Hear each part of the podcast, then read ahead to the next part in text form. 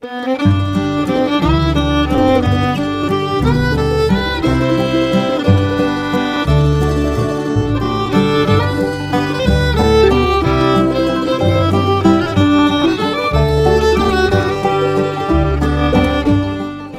Hump Day, Oregon. I'm Finn J.D. John, FJ at OffbeatOregon.com, and this is the Daily Offbeat Oregon History Podcast. It's Wednesday, so this is an archive show, but it last aired two to ten years ago, so unless you're a hardcore, long time listener, it's probably new to you. Thanks for downloading, and I hope you enjoy it. This story was first published on May 27th of 2018 under the headline U of O's founding father was once its number one opponent. Here we go. A few years ago, students at the University of Oregon launched a campaign to get two campus buildings renamed. One named after classics professor Frederick Dunn, and the other named after the first president of the university's Board of Regents, Matthew Deady. Dunn Hall was an easy decision. Frederick Dunn in the early 1920s was the boss, or to use his official title, Exalted Cyclops, of the Eugene cell of the Ku Klux Klan. Well, they called it a klavern. Being the leader of a secret terrorist organization was an obvious deal killer when it came to having a building named after you, especially a dormitory in which African American students are regularly billeted, not to mention Catholic students and exchange students from Asian countries. Deady Hall was a tougher sell. To date, it has not been stripped of its name. Judge Matthew Deady was, it is true, an open and enthusiastic advocate of slavery.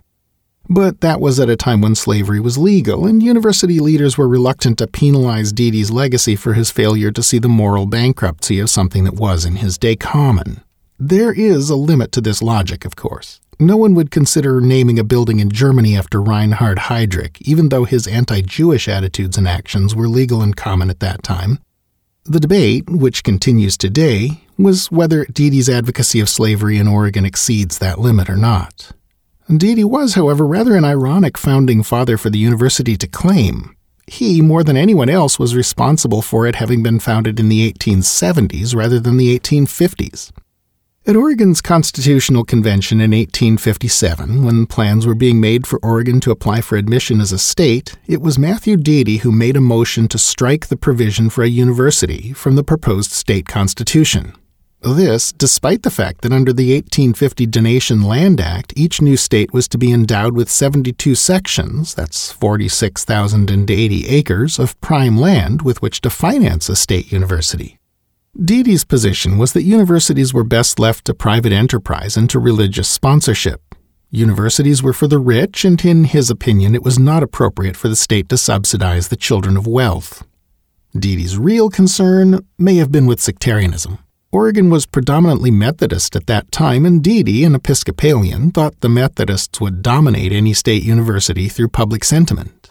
In any case, he opined, Oregon was a tiny frontier backwater, and higher education wouldn't help anyone prove up a land claim or build a successful farm or find color in a quartz deposit. The delegates, two thirds of whom were farmers and miners, voted in agreement, 27 to 15, and asked Congress to let them add the 72 sections to the Common School Fund. If this request had been granted, the University of Oregon almost certainly never would have been built. But of course it was not. In 1859, when statehood was granted, Oregon got its 72 sections just like everyone else. The difference was it had made no plans to use them. State officials did get busy selling off the land, though, and playing political Santa Claus with it. Because its purpose was to finance a thing that the state's founders had expressly disclaimed, there wasn't much pressure to be good stewards with it, and so it was sold for as little as 20% of its market value to well connected buyers. This would turn out to be a big problem when the state did decide to build a university. A fund that should have had $200,000 in it turned out to have 66k. But 66,000 bucks was still a healthy kitty, and in the early 1870s several religious colleges were very interested in it. Back in 1868, faced with a use it or lose it deadline from the federal land grant college program, the state legislature had designated Corvallis College as the official state ag school changing its name to Corvallis State Agriculture College. This college would later become Oregon State University, of course, despite the college being a Southern Methodist institution. With that precedent set, the other sectarian colleges in the state realized that they too had a shot at state money.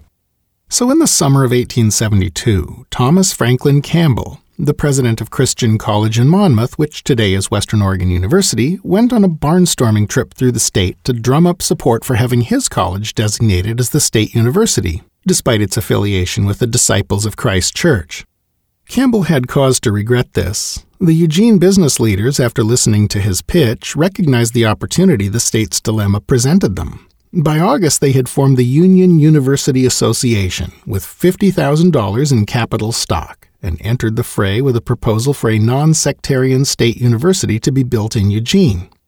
So, in September 1872, when the legislature convened to consider whom to favor with state university status, there were four options Christian College in Monmouth, Albany College, a Presbyterian college which later moved to Portland and is now Lewis and Clark College, Pacific University in Forest Grove, which was a United Church of Christ college, and the proposed non sectarian but as yet unbuilt university in Eugene.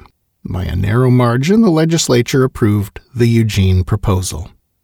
It took two years to get the job done, and at several points along the way, the plan looked doomed. Money was very tight, and business leaders had to make frequent forays out into the surrounding countryside to pass the hat. Lane County farmers must have gotten really tired of the constant soliciting. In 1873, the building was finished, but there was no money left to put a roof on it, and the UUA had to ask the legislature for an extension to get the building finished.